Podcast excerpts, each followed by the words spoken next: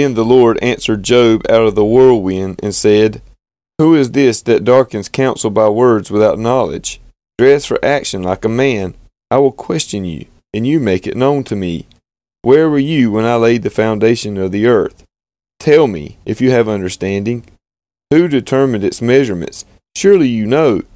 Or who stretched the line upon it? On what were its bases sunk? Or who laid its cornerstone? When the morning stars sang together, and all the sons of God shouted for joy? Or who shut in the sea with doors, when it burst out from the womb? When I made clouds its garment, and thick darkness its swaddling band, and prescribed limits for it, and set bars and doors, and said, Thus far shall you come, and no farther, and here shall your proud waves be stayed.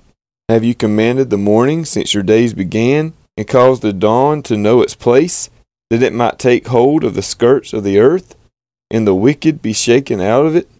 It is changed like clay under the seal, and its features stand out like a garment. From the wicked their light is withheld, and their uplifted arm is broken.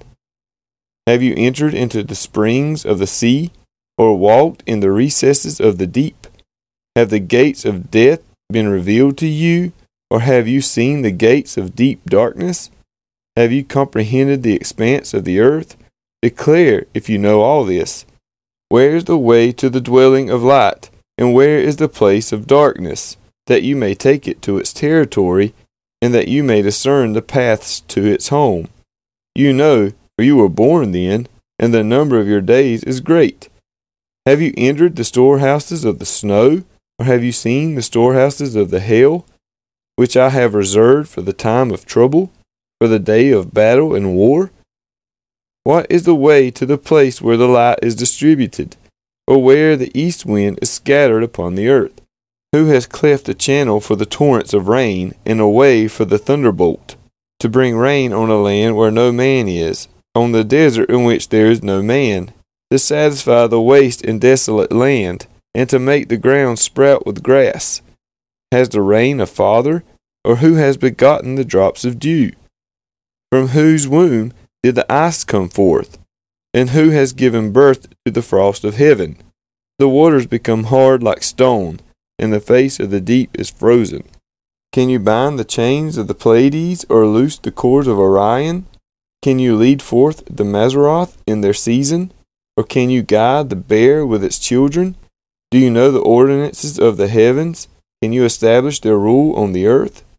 Can you lift up your voice to the clouds, that a flood of waters may cover you? Can you send forth lightnings, that they may go and say to you, Here we are? Who has put wisdom in the inward parts, or given understanding to the mind?